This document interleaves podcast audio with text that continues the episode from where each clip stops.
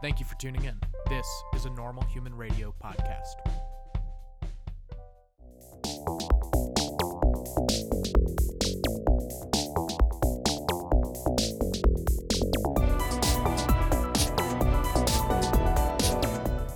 Hello, everybody, and welcome back to Normal Human Rewatch. Today, we are jumping into Season 1, Episode 15, Bato of the Water Tribe, as we continue watching Avatar The Last Airbender.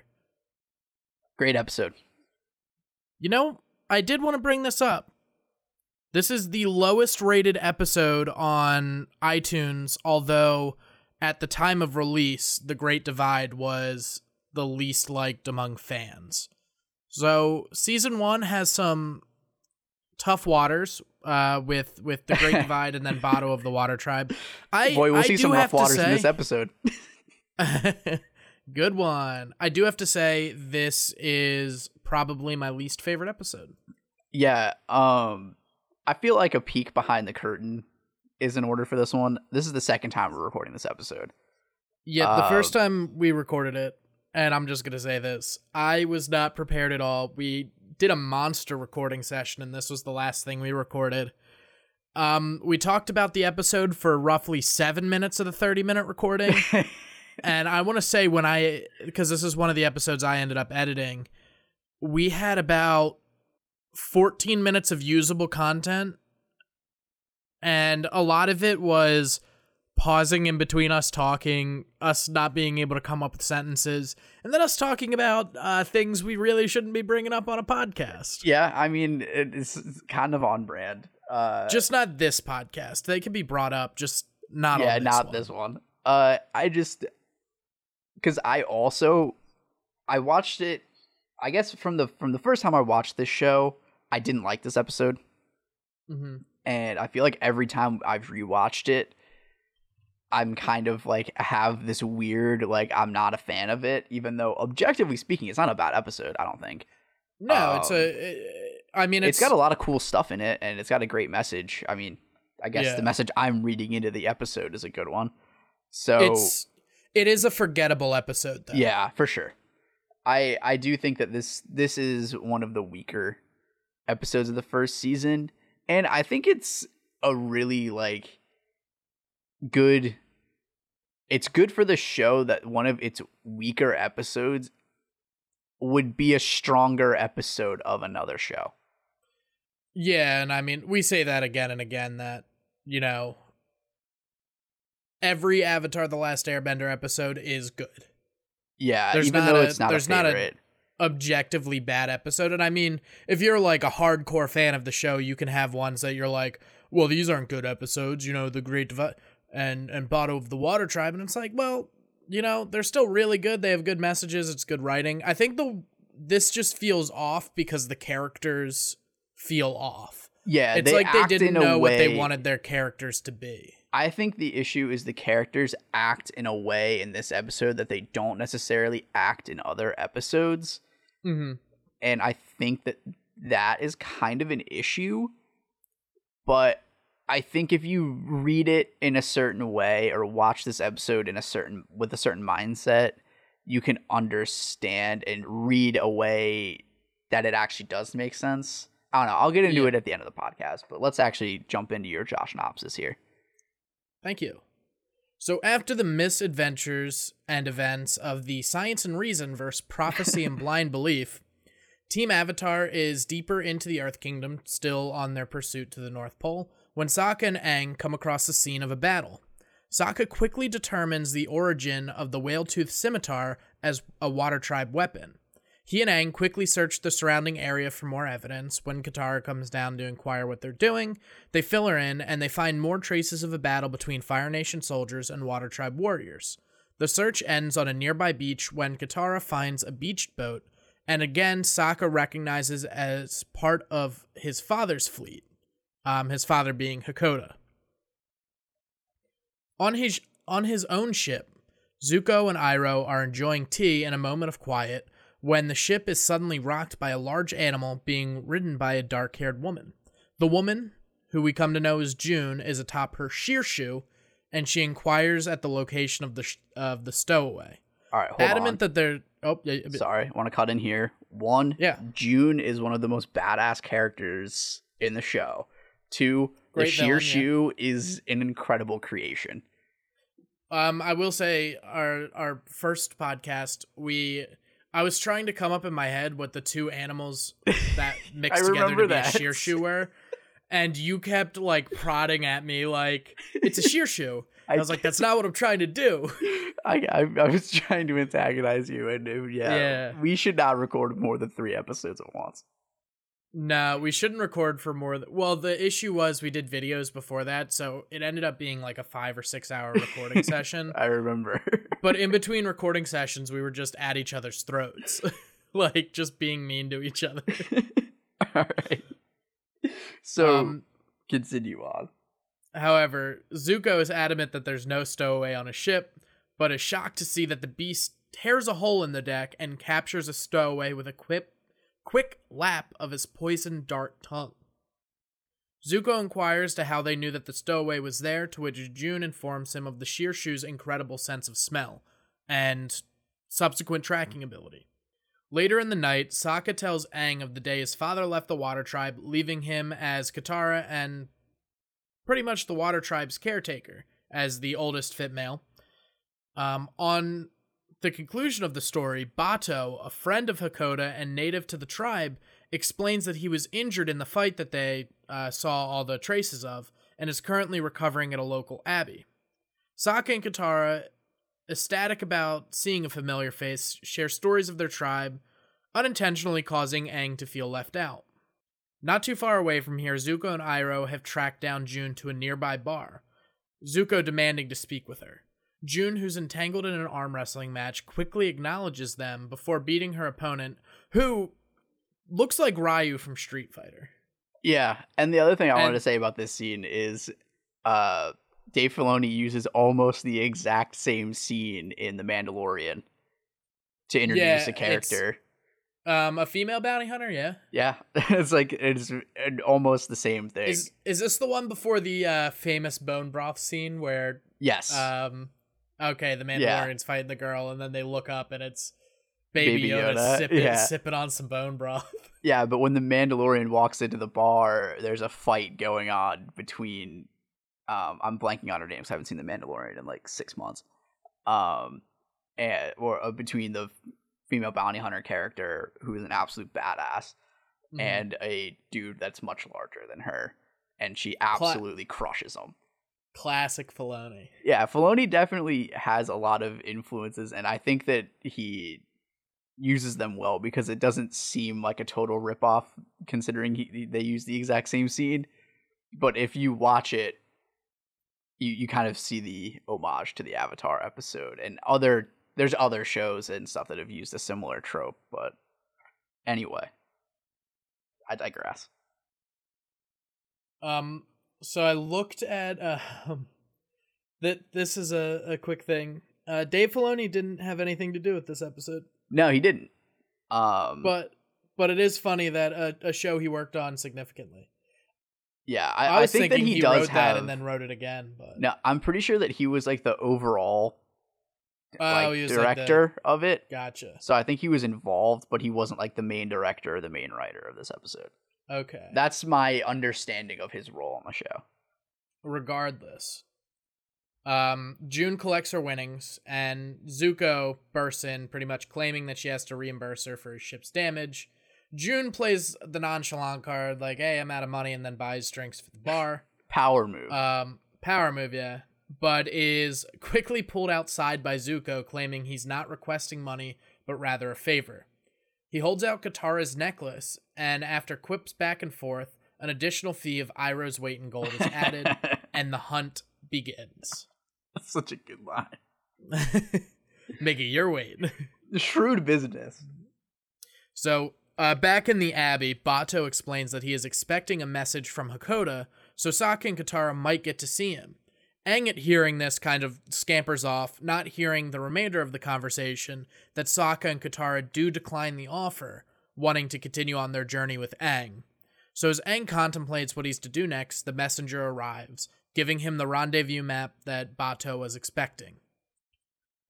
Um, ba- back with Zuko, Iroh, June, and her Shirshu Nyla, the hunt does continue, going through many of the towns that Team Avatar had visited previously, including the Herbalist Institute and Aunt Wu's fortune telling shop. Uh, a couple funny things happen with the herbalist thinking that her cat Miyuki uh, got in trouble with the Fire Nation, and they remark how how often Katara or how um, significant Katara Sen is at Aunt Wu's fortune telling shop, just kind of referring to how often she was in there. Which there's a line that Iroh says when uh Aunt Wu was like, "Hey, do you wanna do you want me to tell you your fortune?" Iroh says something along the lines of, "At my age, there's only one great mystery left, or one great surprise left, and I'd rather keep it a mystery." Which is king shit. So the following day, Aang hides the f- footprints of the messenger, and Bato takes the trio on a coming of age ritual.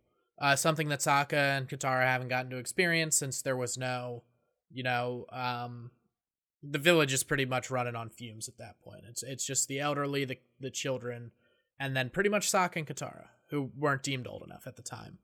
Um, normally they would go ice dodging, but due to the warmer climate and being in the Earth Kingdom, they go uh, jagged rock dodging, which seems more dangerous. But I mean, ice is pretty dangerous too. Look, you can dodge Jack, a rock. Jack, you, should can... know that, yeah. Look, man, you can dodge a rock. You can dodge a ball. So, under Sokka's captaincy and the waterbending efforts of Katara and Aang, Bato passes them, giving them each a ceremonial mark Sokka for his wisdom, Katara for her bravery, and Aang for his trust.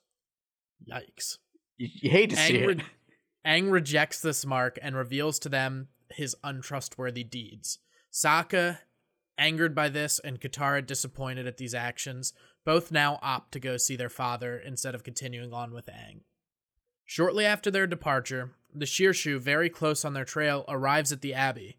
As the Water Tribe trio travels, a lone wolf howls, Sokka suggesting the wolf is hurt, but Bato quickly remarks that it has simply been separated from its pack, explaining that he can relate to this uh, by stating that he never felt lonelier than the day he was left at the Abbey. This brings back memories for Sokka of the day he was left behind, while the remaining fit men of the tribe left for war. Sokka and Katara come to the conclusion and realization that their true pack is with Aang and turn around to go back. Aang, who is preparing to leave, is warned by, and let me tell you, this is the greatest character name, is warned by Mother Superior of Zuko's approach. Uh, Mother Superior being the leader of the nun group at the Abbey. You do know that's like that's like an actual thing, right? Oh, like Mother Superior is like. yeah. That's like she's like the head non. Oh. I I'm fact checking you. Yeah, yeah. Somebody in charge. It's also a band that does blues, and they were active from 1993 to 2011. Oh, nice. I learned that from a Beatles song. Oh, And uh Happiness is a Warm Gun. classic Beatles. Yeah. It's actually one of my favorite Beatles songs. Mine is Revolution 9. so the Shirshu tracks down Sokka and Katara quickly, finding that the Avatar is not with them. Um, so the Sh- Shirshu paralyzes both of them. Oh my god, the amount of times I have to say Shirshu is is getting difficult. yeah, it's it's a to- it's a tongue twister when you have to say it a yeah, lot. I could have just said Nyla, which is the Shirshu's name, Yeah. but it's more fun to say Shirshu. It's a fun word to say. Uh, the Shirshu paralyzes both of them, and they take the two back with them uh, to the Abbey in search of Aang. Arriving there, they quickly realize Aang is soaring above them, and Aang is able to quickly take down the beast, uh, throwing Katara and Sokka to the side. The Shirshu, now separated from its riders, uh, with June, attempts to attack Aang, but is stopped by Appa, who just full on headbutts it. Yeah. Um, there's a pretty awesome battle scene, and, and this is definitely the best of the show. I, I would recommend going back and watching this because my description is going to be pretty short and curt for it and doesn't do it justice at all. My description of the battle scenes never do the actual battle scenes justice. Yeah. If you're gonna watch really, anything it's from a this- really oh really cool God. one. Yeah. Uh, it, it's basically broken into two parts. The Shirshu fighting Appa with June, and Zuko firebending at Aang, while Appa is defending Aang and also keeping the Shirshu at bay. Appa, Appa is such a heavy, heavy tank. tank carry. Oh Heavy my tank god, cannon. he's so good. Um, so Mother Superior in the meantime has risen Sokka and Katara with perfume to help cure their paralysis. It's like the uh, um, uh, what's it called that like weightlifters or like um, or football players who don't care about concussion protocol will sniff to kind of snap back into it. As a smelling salts. Yeah, yeah, it's kind of like a smelling salt type thing. Um, but doing that, Sokka devises a plan, realizing that you know the Shirshu is is such um a tough foe because of its sense of smell. So, spilling much of the perfume into the courtyard, Katara begins to bend it. Just as this is happening, um, Appa is taken down by numerous poison dart tongue attacks, which one takes down a human pretty easily. So his ability to take numerous of them just shows how powerful Appa is. Um, and Aang is cornered by June, the Shirshu, and Zuko. Right then, Katara forms the perfume into a mist, effectively blinding the Shirshu, who darts June and Zuko before fleeing. Iroh, who has been absent much of this battle, pretends to be paralyzed and holds June in his arms in an attempt to get closer to her, much to her dismay. Uncle Iroh in this episode is a simp legend. I I disagree with the simp sen- sentiment, but we don't have to get into it. Just in Uh, this Team- episode. Team Avatar uses this opportunity to escape, and as the group continues flying, Aang asks them what their plan is. They inform him that they all need each other and will be accompanying accompanying him to the North Pole. Aang remembers that he was able to retrieve Katara's necklace and returns it to her, prompting a peck on the cheek as the gla- as the gang flies off into the sunset. He was slick at the end there. He was slick. He's He like, oh, by the way, bam. He's like, oh, what if I, you know, like I feel like I should, I, I, I feel like I want to give you like a trinket to, so you can remember. And he's like, oh wait, Bop, here's the necklace. Bop. Hit her with that quick bop. Yeah, exactly. Um, now this this episode's pretty straightforward. Um, Jack, I know you have quite a few things that you wanted to talk about, so let's get into those. All right. So I feel like um one thing that I I I like when TV shows or movies do this is when they say at the beginning, like toward the beginning of the episode, like, oh, this these nuns make perfume. It's like a throwaway line of just like whatever. But then it ends up becoming super important at the end of the episode. I appreciate when you kind of hear something or are told information, you disregard it, and then later it comes back up. You're like, oh shit, that's perfect. Mm-hmm. Um, the other thing is like, I think the there's a message you can read. I don't know if it's super on. I don't know, but Aang fucks up pretty bad in this episode. Like I think it's pretty beyond. He fucked up, and immediately Sokka was like, "Yo, fuck you, dude. I'm out." But then I kind of I which I I- feel like is a little bit out of character in a way because usually they're kind of understanding of things. And Katara just going with the group and not kind of thinking on her own is a little bit out of character. Um, Yeah, Usually she kind of um, has her own opinion on things. Yeah, it's. I I think I, I think you know if thinking about it, if I'm in their situation, you know, I haven't seen my father in a long time, and I have this opportunity to go with him, or you know, at the beginning, it's like Yeah. they, they grew this attachment to Aang, Sokka less so than Katara, but I mean, we will see towards the end of uh towards the end of this season and beginning of next season that that Sokka becomes fully ingrained with this group. Yeah. And I mean, I understand why, because it makes sense that they acted that way. It just is not super in character for them in a way. Yeah, So I, especially I mean, knowing might- the characters on the on the grand scale of Yeah. you know having seen this and having seen part of Korra and But I- knowing the additional things it- that happen in the comics. yes. Uh, it's hard to separate that knowledge from when you're watching it. Um, yeah, However, I do think it's a good lesson of the like everyone at some point is gonna fuck up pretty royally. and sometimes you just have to kind of try to understand where they're coming from. I do like that they make Aang. Um, we know that Aang is the is the most powerful person in the world. Um, he's the Avatar. He's the most important person in the world, but he is the one that screws up the most. Yeah, and I again, I think that's a cool part of the show where your Mhm. main antag- or protagonists are is not perfect. They make Because if you- mistakes. They do things where you're kind of like, dude, what are you, what are you doing? And I will say this is and this is getting a little meta. I will say um you know, there's a lot of shows where you know, you could take you could pretty much insert anyone else into the main character's life who helps them along the way and they'd be doing just as well. But if you take Sokka and Katara and eventually a couple of the other people who join Team Avatar away from Aang, I don't think Aang is successful Exactly. In in you know trying to master the four elements. And the other thing that a lot of shows do is the main character is always so bland.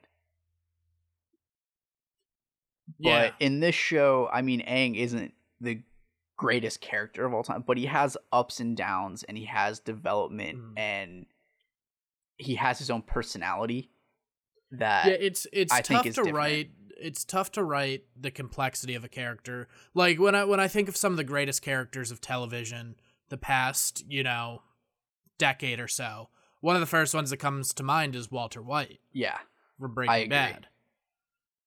But you know this isn't something that this the show do, writes characters extremely well but between the storytelling and the character development it, it forms this cohesiveness between the story and and the actual characters.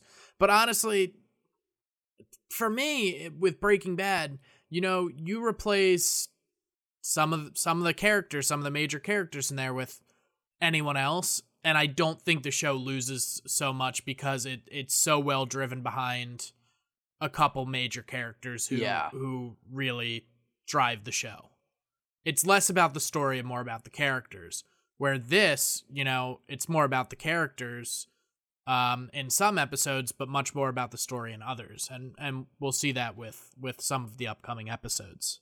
And and the other thing is there are and we mentioned this again in an episode that we just recorded not too long ago so i'll be brief on it but the other thing about this show is there are characters like june is in two episodes maybe two and a half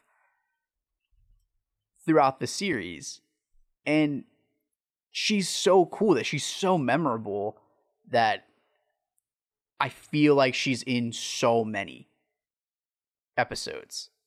mm-hmm. And that is like the the ability to write a character that is only like they put so much effort into making these bit part characters so memorable.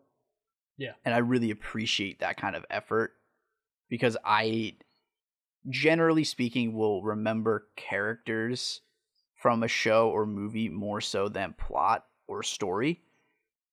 So I think that I appreciate how much effort goes into the main characters and even the bit part characters. Everybody has some sort of arc or character development or as just a really cool bit role. Like June is mm. dope. yeah They didn't need to make someone who's in an episode and a half or two episodes that cool. Also, another thing the show does really dope female characters. yeah It's it's for a show that I mean, you'll see that there are a lot of women involved in this show. But a lot of the writers are guys. mm-hmm. Typically guys don't write good female characters. I mean, if you've seen a movie, um they're not good. So the fact that this show does that is is really really cool and a testament to how great this show is And for I- kids to watch. I do like that the show has a good breakdown and evenness among male and female characters. It's not Yeah. like a male dominated show. And you might think it is, um, just thinking about some of the major characters that come up. It's like, oh, you have Aang, you have Sokka, um, you know, you- Zuko. You, you have Zuko, Iroh, Fire Lord Ozai. but you know, later as the series progresses, it does start out a little male dominated. Um, but as the series progresses, you know, a lot more female characters get introduced who are such powerful and such pivotal characters for the show that Honestly, you know, some of the best characters in the show. yeah, yeah. Um, there's there's a trio that comes up that I give an excellent name to in a in an episode we just recorded. Uh, there's the Kyoshi Warriors. the Kyoshi Warriors are so tight. Yeah, And they they're only in the the one episode in the first season. We'll have Um, to uh we'll have to talk about this more upon the conclusion of the show because Yeah. after after we do conclude watching all 63 episodes of the show, um, I do want to sit down and go with like go go over you know our overall feelings of the show as like a as a grand finale. Yeah. And we'll talk about this. We'll talk about a lot of our favorite characters. Um, and then we'll be introducing uh, what we're going to be doing after after this show because we could we don't just plan to do this and then stop. yeah, we have um, we have a lot of shows we want to get to. Yeah, we were just talking about it. There's like 15 shows in works that we're like, yeah, let's watch this. And it's like, oh shit, we gotta actually get through one. But um, on on that note, if you don't have anything else to bring up, Jack, Uh no, that was pretty much it. Other than uh the delivery guy, what the fuck is that? He just like, hey, I'm looking for Bato, and Aang's like, I Oh, know yeah, him, yeah. and the delivery guy's like, here. That's like that's like if a UPS driver dropped something off to like a person two streets over and was like, uh, "Do you know the Cinderellas?" Yeah. All right, here you go. like, what the fuck is that? Especially when it's like battle plans. really? yeah, it's like, hey, important warrior meeting up with important tribe leader. Come on, man. Other than that, yeah, I'm done. All right. Guys, thank you so much for listening. If you're listening on iTunes and you drive us five star review, I will read out your comments live on our next recording or during the recording. I guess it's not entirely live, but I'll be doing it live. So it, whatever. um, if you're listening on Spotify or YouTube, um, I, I'm not sure if you could do anything on Spotify other than follow, but we would really appreciate that. Like, subscribe, uh, share on YouTube if you can. Um, but honestly, if you don't want to do all that and you're just here to listen, as a passive listener, I do that to a lot of things, so I I completely understand uh, where you're coming from. Just know we really appreciate you guys listening and everything that uh, you you do for us. Um, so yeah, stick around for next episode. It is season one, episode sixteen, the deserter. I'm editing So- that in 10 minutes. Oh, you're editing that soon. yeah. Nice. And then you'll be editing. It seems like we're going backwards in editing. Well, yeah, I'm editing I'm editing this episode Unin- and 16 but- today and releasing them Okay. both tomorrow because this episode was supposed to go up today. Oh, I see. So, So- we are. Yeah, it was edited on. Um, it was finished editing. I think Saturday, and I messaged you, and I was like, "This is awful. We can't use this." yeah, so we're redoing it, but tomorrow we'll have you won't know the fact that but yeah, there's two episodes coming. They're going to both be up right now. All right, guys. Thanks again, guys. Thanks again so much for listening, and as always, peace.